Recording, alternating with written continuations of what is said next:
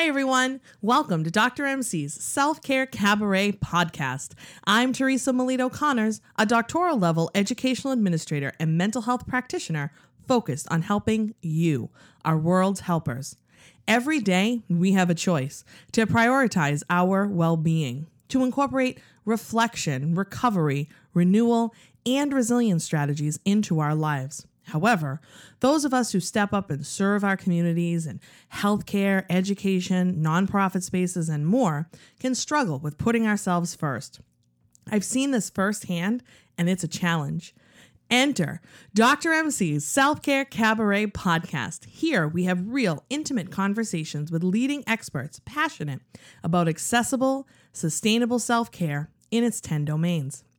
It's all about the hard work we can take on together to find our spotlight. Before we dive into today's guest, I want to talk a little bit about our bodies and the relationship that you have with your body. And I invite you to maybe just take a moment and really think about everything that your body does to keep you going, day in and day out.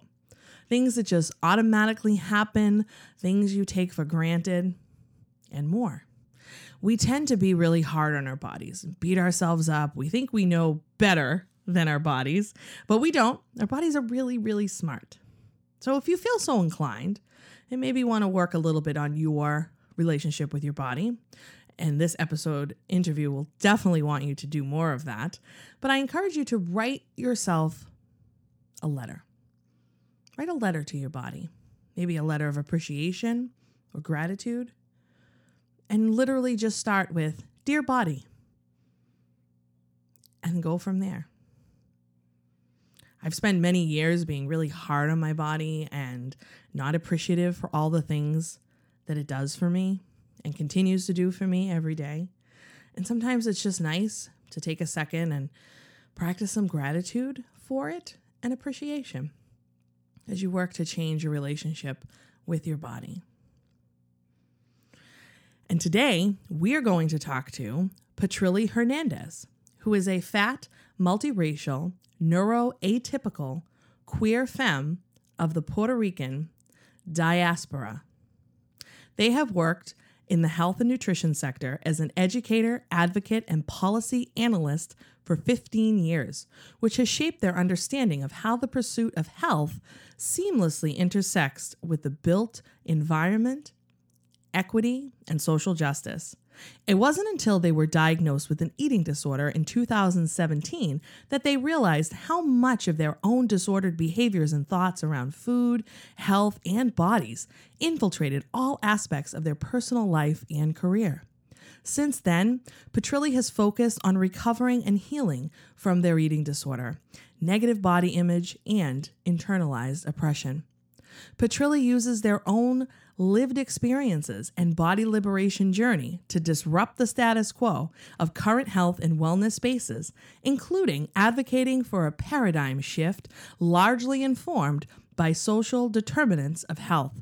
Combining their academic background in culinary arts, anthropology, nonprofit management, public health, and nutrition, Patrilie currently works as a consultant, partnering with medical, healthcare, and education providers in integrating weight inclusive, interdisciplinary, and multidimensional strategies that aim to improve the health of historically marginalized populations. And without further delay, here is our conversation.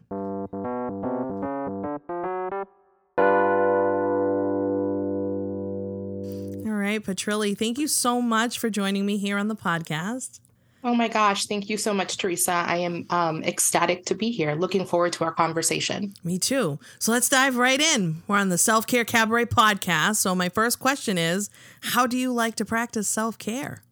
Um, so I think that self-care, right? I think self-care is romanticized a lot, mm. right? Um, when when when we think of self-care, a lot of people think of like essential mm. oils and bubble baths and massages. And don't get me wrong, I love doing all of that. If you're into astrology, I am a Taurus. Um, so I love kind of the luxurious, um, any like luxury spa service you can get, I love. Um, awesome. But I could put a lot of pressure on myself for um, wanting to practice self care because I I think right like we have to get those spa treatments or we have to um, really have long windows right like of time where we can practice self care. But for me, I am able to practice self care all throughout the day um, in many, many actions, right, that help me thrive. And if that even means just barely surviving through the day mm, that is self-care right? So so what does that look like? It could be something as small as taking my medication right? Absolutely. I take my medication. That's a form of self care. Sometimes that looks like stepping away from the computer for 15 minutes and closing my eyes. That's a form of self care. Um, boundaries are a form of self care. Yes, we right? love boundaries here. Yes, in uh, your relationships. Um, so if you're like, oh, I can't, I I can't do that. I'm at capacity. That's self care for yeah. me. So um, I really do look at kind of the little things. And um, those are just kind of three examples that I use day to day. Yeah, those are great examples. We don't talk about mani pedis and spa days here at the self care cabaret. Oh, great. Awesome. Although, I mean, but, they're lovely. I love them. Yeah, I love them. 100%. I love a good mani pedi. 100%. But that's not like the real meaning of self care. Like that's much more like what you were talking about, like setting those boundaries, making sure you're taking medication, you're giving yourself breaks. Rest is important. Relationships are important. These are all the things that I try to teach in my cuddling work. with my dog. I love cuddling. That's another great too. one. Absolutely. So it's not those. I think a lot of times people the kind of the wrong idea of it and think, oh, it has to mm-hmm. be this luxurious, expensive totally. thing that takes all day, and oh, I can't do that. Self. That's how we get into the mindset where people think that it's a luxury, and then they they neglect their needs. Absolutely. I couldn't agree with you yeah. more. You're 100% on target. Well, thank you. And I love that you just dove right in telling me you're a Taurus. We I love astrology. I'm a Pisces. Okay. but that's fun. I mean, I'll start asking guests what their signs are. I love that. So, you also, you know, on your website and whatnot, you describe yourself as a culture examiner, knowledge sharer, and weaver of relationships and ideas. I thought that was beautiful. Can you explain you. a little more about that and the work that you do? Yeah. So I, those kind of roles though those are life roles right that i was able to explore um, i went on a spiritual retreat a few years ago. And um, we did a lot of introspection around you know everyone has this kind of archetype that they might fit into you know in in in um, life in the way that we relate to others in the way that we relate to the earth right? Like to the land. Mm. so um, i was able to do a lot of reflection.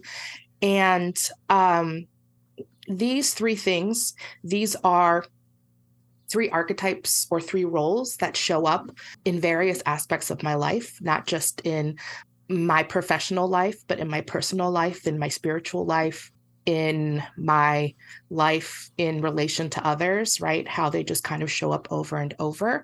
So when I um, identify as a culture examiner, uh, that is something that I have had this kind of natural curiosity um, about the world and why we why we do the things that we do ever since I was a very very young child. Mm. My mother thankfully was patient with me for most of the time because I was asking because I would always be asking why is this why is that why is that um, she's in early childhood so I think she was able to nurture that in a pretty positive way but yeah ever since I was young i've always wondered like what makes people tick mm. right why do we engage in certain rituals, right? Where from a bird's eye view, they look at they they seem to be very random or very, you know, um insignificant, but when I dive into examining, you know, human behavior, what motivates us to act, to love, mm. to harm, to all of these things, it gives me kind of a sense of understanding and it and it helps me be at peace with things a lot more. Yeah. So by being able to examine our environment, which culture is part of, um, why humanity does what it does, it just helps me be at peace with a lot of things, right? And being at peace doesn't mean that I'm okay with it. Sure. It just means that this is how it is. And I have a little bit more control over how I respond. Yeah. Right. Yeah. So, a knowledge share, um, this theme has been coming up a lot in my life recently, but um, I think this role really encompasses my love of books and knowledge and reading and sharing um, and synthesizing what I learn with other people. I um, I feel like my head is full of like useless trivia, but they're always I'm always able to, you know, um, share it with folks in like the most random moments. That might be my introvertedness, that might be my neurodivergence, right? that I just have all these random facts in my head from just reading and this kind of thirst for information, uh, and that I get really excited about sharing with other people. And I've been told that I can take very complex ideas and I could um, communicate the driving point in a way that is really accessible to people, which, you know, I love hearing that because I want to make information and knowledge as accessible to people as possible. Yeah. Um, I think that truly is um, one of the key factors in organizing for change. Sure. Um, is for people to be informed, right? Um, so yeah, so that was the knowledge share role. And the third one, which is a relationship, a weaver of relationships and ideas, um, I think I really the way that I view the world, and especially this speaks more to my professional experience. I have a background in public health and community nutrition. Um, I was in the culinary and hospitality industry for a while, right? And I've been very blessed with the ability to leverage the skill set and expertise and bits of knowledge from each um, field that I've been in or had the opportunity to work in mm-hmm. and apply it to what I'm working in currently. Nice. Um, so, for example, a lot of the work now that I do in public health around, you know, deconstructing the status quo, right? And examining the status quo, I, I feel like I pull um, a lot of knowledge from uh, my anthropology days, mm. right? So I have an undergraduate degree in anthropology, but a focus on like food, nutrition, and health. I draw a lot from that. I draw from um, working on the ground as a nutritionist at a community-based organization. I draw even from, you know, my hospitality days, being a line cook or being a server, sure. right? A lot of the skills that I use around customer service and around working well under high amounts of stress um, so i'm so i'm really able to apply that interdisciplinary approach yeah. um, in my work and be able to take ideas kind of bust open the silos and take ideas and um, be able to make connections that i think um, a lot of people won't be able to because they've kind of only confined themselves to one area um, during their profession. Yeah. So I think I've been lucky in that way. That's awesome. Reminds me a bit of of myself, and I have a lot of. Yeah. We don't need to go into it, but a lot of different experiences, and I kind of can pull from like my professional yeah. theater background, my dance experience. My, You're a theater person yeah. too. I you know that I did theater oh growing up. Oh my up. goodness! So we have that in common too. Love it. Speech and debate too. Oh, so cool. yeah, like in terms of my public speaking being able to turn myself on and off yeah. because i am introverted like that's totally my theater background. That's totally my speech and debate day speech and and um speech and debate days awesome. that um kind of equipped me with that. So i so i love that about you too. That's so cool. So i think that leads nicely into kind of the work you're doing with your business embody lib. So can yeah. you tell me a little bit about that yeah, so um, Embody Lib has been around unofficially since 2018. Um, it sprung out of a need for me to pursue recovery mm. um, on my own terms. Um, to pursue eating disorder recovery specifically. So I was diagnosed with an eating disorder uh, in winter, fall, winter of 2017. When I entered uh, treatment from January through May of 2018, I was an intensive outpatient.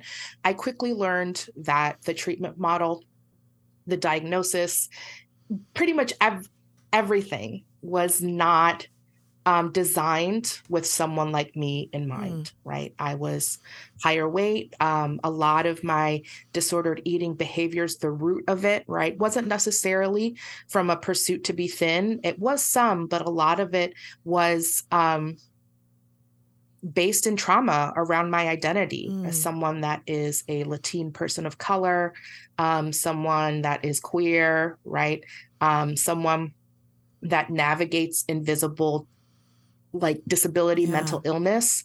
Um, I felt I learned very quickly that that that that program was not going to be the sole source of my recovery. So what I did um, is that I hopped on in. I hopped on social media. I I hopped on Instagram, um, and I just started sharing right what I was feeling and my and my experiences in trying to recover from an eating disorder, um, while also holding these like multiple um, identities that have been historically marginalized. Yeah. And I started finding community and I started learning there were actually a lot of people um, with very similar experiences. And so I um, set out to develop a platform in which, right, we could support each other. We can empower one another um, and see if changes could could could be made but not only in the eating disorder space in spaces where um, bodies are oppressed mm. due to um, some some some sort of identity they they hold that that doesn't align with the dominant um, social structure, sure. right? So people living in higher weight fat bodies, um, people living in black, brown, indigenous, um, people of color, uh, people living in queer, right? Whether they're gender queer or whether they are um, queer in their sexuality, right? All all of the ways that we are othered um, and how that shows up in the body, right? Like how do we examine that and how do we work to change that? Yeah. So um, embody lib was the result, and that means to embody body liberation. Yeah. and so that's it for short. And so what so it's been almost five years. It'll be five years in October. And the goal of Embody Lib is to support people of the global majority. So I call people of the global majority are Black, Brown, or Indigenous people of color, because believe it or not, these people actually make up the majority of the global population, right? People of the global global majority in reclaiming their health yeah. and their well-being and instead of having dominant social systems define what it is and make it so unachievable right that that we get distracted in just constantly pursuing this notion of health this notion of well-being that was again not designed with people like me in yeah. mind so um embody lib right so we do this in a couple different ways um the first is we engage in advocacy. So my Instagram handle is called the Body Lib Ad- advocate. And that's because I have a pretty strong background in policy work and um, grassroots advocacy. And so I wanted to use Embody Lib as a way to help disrupt the status quo yeah. of um, in institutions, structures, systems, policies that were negatively impacting the health and well-being of Black, Brown, Indigenous people of color. Yeah. Right. So that's one thing that Embody Lib does. Um, the second is that we engage in a lot of education, we engage in a lot of training. We work with health, medical, nutrition, and wellness providers in, in applying weight inclusive, interdisciplinary, and multidimensional frameworks into their programming, into their organizations that help historically marginalized communities thrive, right? And, and we do this all through a body liberated lens. Um, and so the way we kind of do this, I offer, you know, I do professional coaching, we do like project consulting. Um, but mainly we create and facilitate learning experiences. So, like training, right? Workshops, things like yeah. that. Um, and the third thing that Embody Lib does is um, empowerment within communities. So, we um, seek to be in community and help empower uh, queer, higher weight, fat, Black, Brown, Indigenous people of color in becoming their own body liberation advocates. Um, and um, that is because, right, we can only work on the individual um, for so long until we start coming up with coming against sy- systemic barriers yeah. that um, keep us from really thriving at our fullest potential. So we have to be working both on the individual level, but also um, with the collective, right, on the systemic level to make changes um, in order to pursue what I call body liberation. Yeah.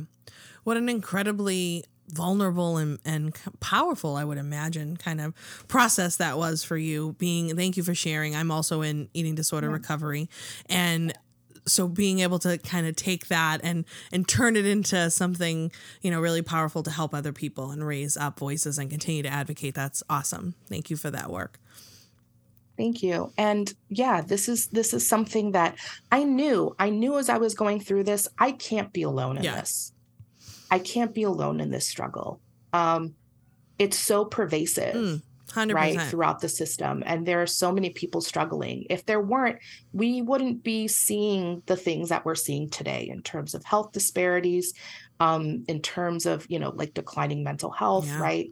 Like the disparities we see in other sectors education employment etc so i knew from the jump that i couldn't be alone. I just needed to find i needed to find others. I needed to find you right? Like i needed to find um, the community in where we could organize yeah. and turn this into a bigger movement. Awesome. Very cool. Did you hear the news about our exciting new offering from the Self Care Cabaret? We're calling it Talkback. If you're familiar with the theater space, you may have participated in a talkback before. After a performance, the cast and crew will come back on stage to chat with the audience and answer questions. Think of it as a casual guided discussion. Inspired by this and by popular interest, we've come up with a talkback for the Self Care Cabaret podcast. Groups will listen to a podcast episode or two of their choosing. Then I'll come and lead your discussion, either in person or virtually, of those episodes, expanding on the big ideas. It's a great option for groups looking for short, impactful professional development or smaller teams looking to get an introduction to self care and well being. We have done a few of these so far, and let me say, they have been so much fun. So if you're interested in bringing a talkback to your group or organization, email podcast at drmcselfcare.com. And now, on with the show. So I'm wondering if you could explain kind of how how would you explain body liberation to someone who maybe hasn't heard of it before or isn't quite sure what it yeah. is? yeah. So body liberation um has has gotten a lot more popular, I think, since I first when I first started my platform on Instagram. Um, I originally heard body liberation um, from this book called Land Whale, Whale by um, Jes Baker. Say the title again. And Land Whale. Oh, yeah, yeah, yeah. Okay. By Jes yep. Baker. And this definition really, I resonated a lot with it because I was seeing um, at that time, right, we're about five years ago, there was a emerging interest around body positivity mm. on social media. this was 2018, sure. 2019 and it started becoming more popular. Um, but what I was seeing, I didn't know the roots of it. All I knew was what I was seeing um, in kind of the mainstream spaces. And I was seeing, you know, um, kind of straight size to plus size, but on the lower end, um, usually cis women. Sure. Um, in lighter skinned or white bodies that were, you know, posing in bikinis or, you know, showing their stretch marks or, you know, um, kind of jiggling their bellies or like folding their bellies over. And, you know, I thought, I thought that was nice. Like, oh, like this is nice. But as someone that I never, maybe at the height of one of my eating disorder period, like periods of time, but for the most part, my my beauty ideal meaning that um, the ideal that I grew up with mm-hmm. in my culture, so I'm from Puerto Rico, right? The Latin diaspora didn't really value like super being being super thin as sure, attractive. Sure. right? So seeing those, right? Like I was like, okay, like that's nice. They look like quote unquote quote normal bodies. Right. but growing up, even though I had an eating disorder, well, I still do have an eating disorder, I was never super worried about that stuff, like stretch marks or like a little belly and stuff, because that was kind of normalized, I guess, right? Yeah. Um, to an extent. And so, but this was the face of body positivity. And I was like, I don't know, like this just doesn't it doesn't speak to me. But when I read what Jes Baker defined as body liberation, as like, you know, beyond loving your body, it is the knowing that your body deserves to be liberated in whatever state is in, right? Um, and and as someone that had, you know, deep disdain over my body on multiple levels, not just physically, but I was struggling a lot with with my sexual identity, with my gender, right, with my racial identity. Um, body liberation just seemed to fit a little bit yeah. more what I was looking for but it's but it's not a new idea right? Um, jes baker some other folks you know the fat underground um, lindley ashline like those folks talk a lot about body liberation but especially you know black and brown women non-binary and gender conforming people. I'm thinking like ivy felicia dalia kingsley um, chrissy king um, Da'Shaun harrison right? Like they've all been able to um, contribute to what I now think is my definition for body liberation. And that, what I believe, body liberation is the journey. So it's twofold, right? It is the journey of examining the systems in which the body is politicized. Mm. And what that means is our bodies, right? There is an inherent value placed on our bodies depending on which social identities we hold right? And their proximity to power, which is the dominant social group, or further away from power. So, an example of that is race, right? We look at the way that our economic, um, social structures, hierarchies are here in the Western world.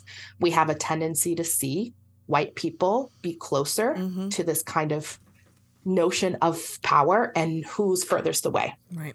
It's usually black folks, right? So it's examining that, right? Why is this? Why are we po- politicizing the body? And how does this inform the way that we navigate through society today?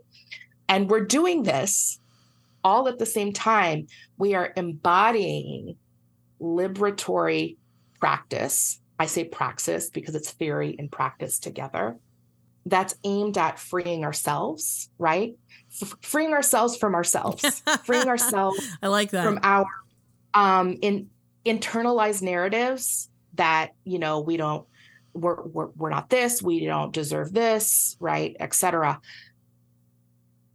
embodying liberatory praxis aimed at both freeing us the individual as well as the collective yeah so, this is examining systems, but also engaging in practices that free the community, right? So, it takes on a much broader approach, takes on how we look at policy, takes on how we engage um, in our civic duty, right? It engage um, that it includes how we show up for justice. Yeah. So it includes all of that. So after all these years of kind of thinking and reflecting on the way that other people define body liberation. This is how I define body liberation. Yeah. No, I love it. And I feel like it's so much, like you said, it's broader, but I feel like it's also deeper than mm-hmm. body positivity. And sometimes, yeah. you know, body positivity, I see those posts on Instagram too, and some of them make me raise an eyebrow. I'm like, okay, what is this really? It, it, a lot of times I feel yeah, like it stops. Yeah. Right. I feel it's really limiting. Like, like it stops like once you love your body, you're done with the right, work. Sure. but then what about everybody else? Right. But I feel like it also uh, it's depending upon whose post you're seeing and whatnot. There's a lot of like throwing around body positivity, but is it really? It's too steeped in yeah. diet culture. I don't even engage with yeah, it anymore, no. to be honest. Like I used to follow it, you know, the hashtag. Yeah, no, I like, don't either. But I am so um I feel like I've I've I've just grown, like I've I've evolved. So like I don't really engage in those spaces anymore, so I don't really know Yeah. like what's Well, every once in a while, one happening? one pops through, and I'll see something, and I'm Yeah. just like, oh, is that really? I don't Eh. know. well, I- you know. It's all good. That's why that unfollow, mute, block, unsubscribe, those are really liberating buttons to I mean, use. you know, like, and like you wish them well, Oh, right? You wish, 100%. them well on your journey, but I'm not necessarily going to be there with you, Right. but I wish you well. Yeah, no, very cool though. I thank you for explaining that kind of the, the difference and and it is much broader and deeper. Mhm. So you like to, you know, a- lot of the work that you do, and you, you said this a little bit too, is about, you know, disrupting status quo and specifically in like Yeah. current health and wellness spaces.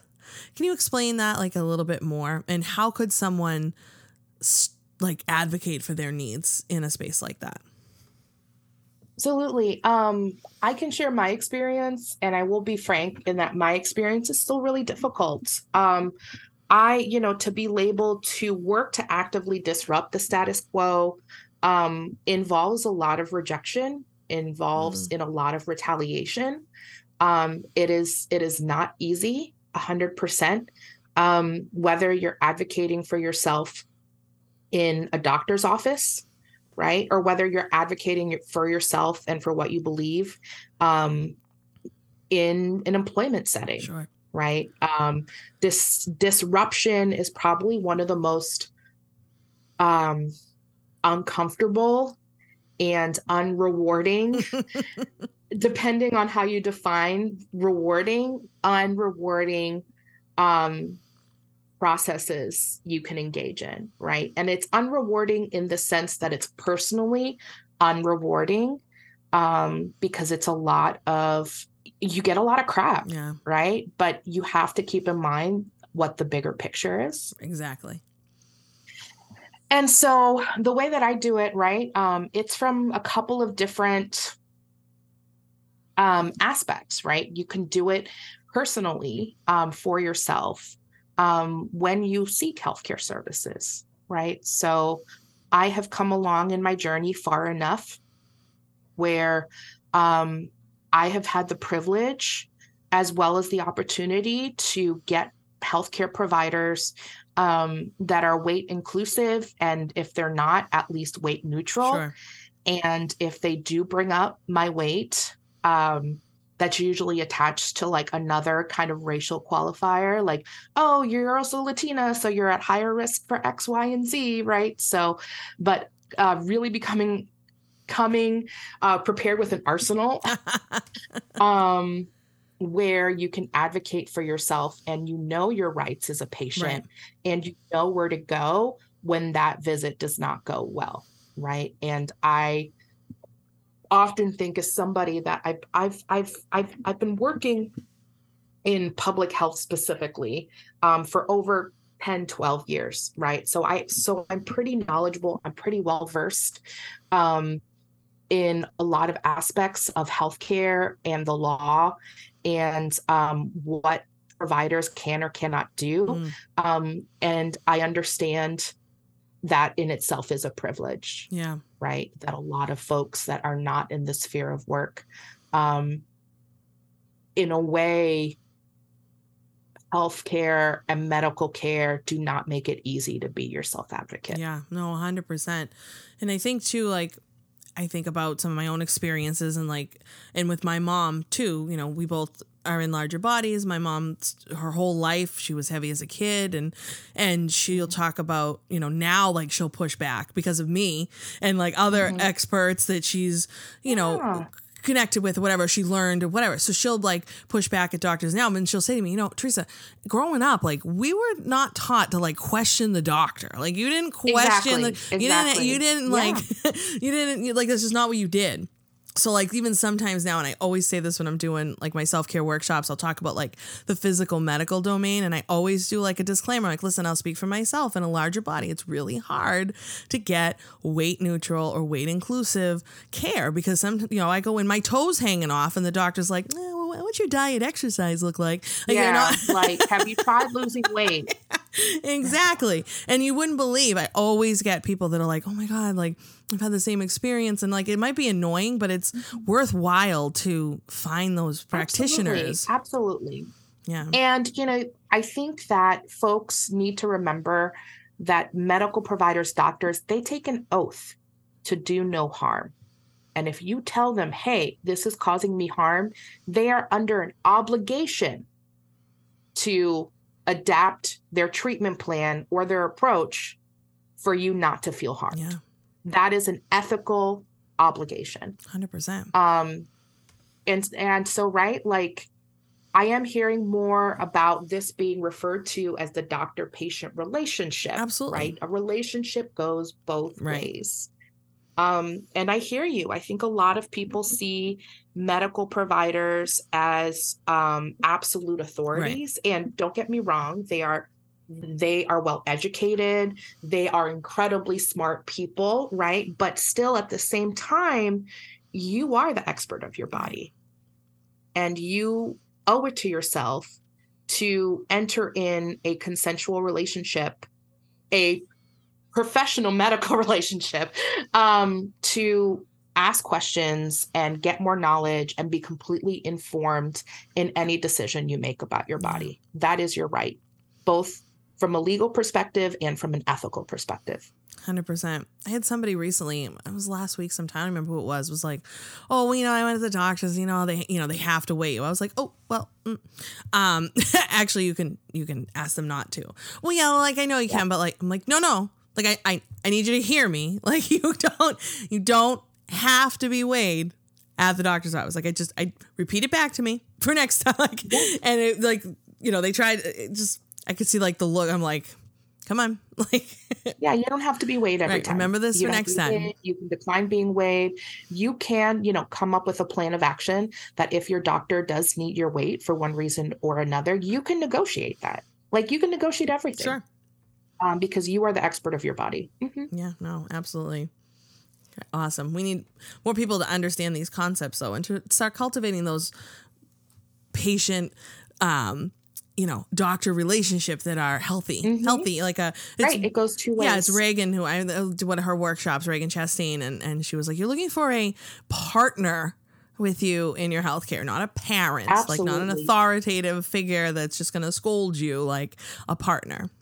Awesome. yeah ragen you can't beat ragen and um her resources and the way that she empowers um in people who are seeking healthcare medical treatment percent. um in becoming their own um advocates on their bodies Yeah. i think she's she's an incredibly in, incredibly rich resource Agreed.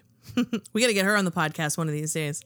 Um, yeah So my my last question for you is: I notice in your bio you talk about your love of cooking and your how much Yeah. joy it brings you. So I'm just curious, what's your favorite meal to cook or your favorite thing to cook? I'm I'm such a seasonal um cook. Like I get really excited to cook things based on the season. Okay. So for example, we're entering the warmer weather. I am a beast on a grill. I will grill anything and everything. I will cook all of my meals on on a grill. Um and I have recipes Fun. to like to like to match. Um during the warmer during the cooler weather, of course, I'm a huge fan of soups. Nice. Um, I could probably eat soup every day.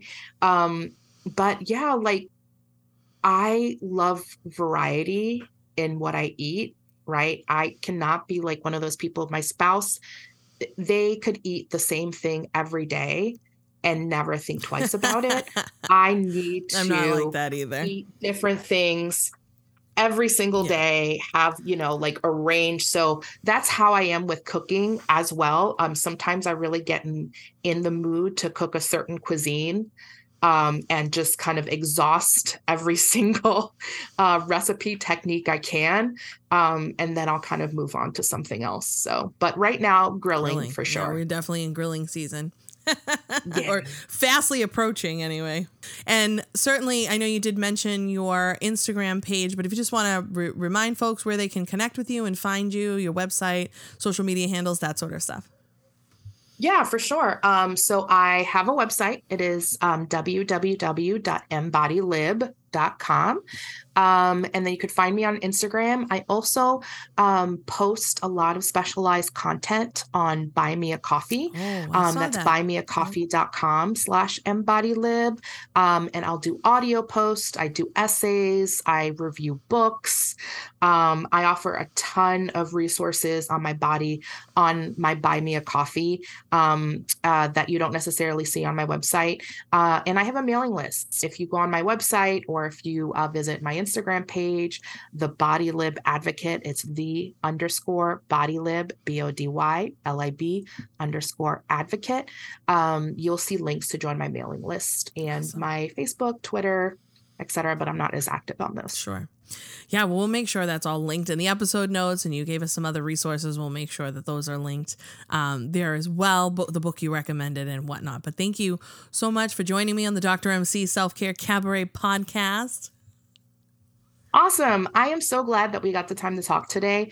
Um, I love um, just sharing space with someone that sees self care the same way I do um, and, you know, helping and sharing it with the world. Awesome. Likewise. Thanks, Patrilie.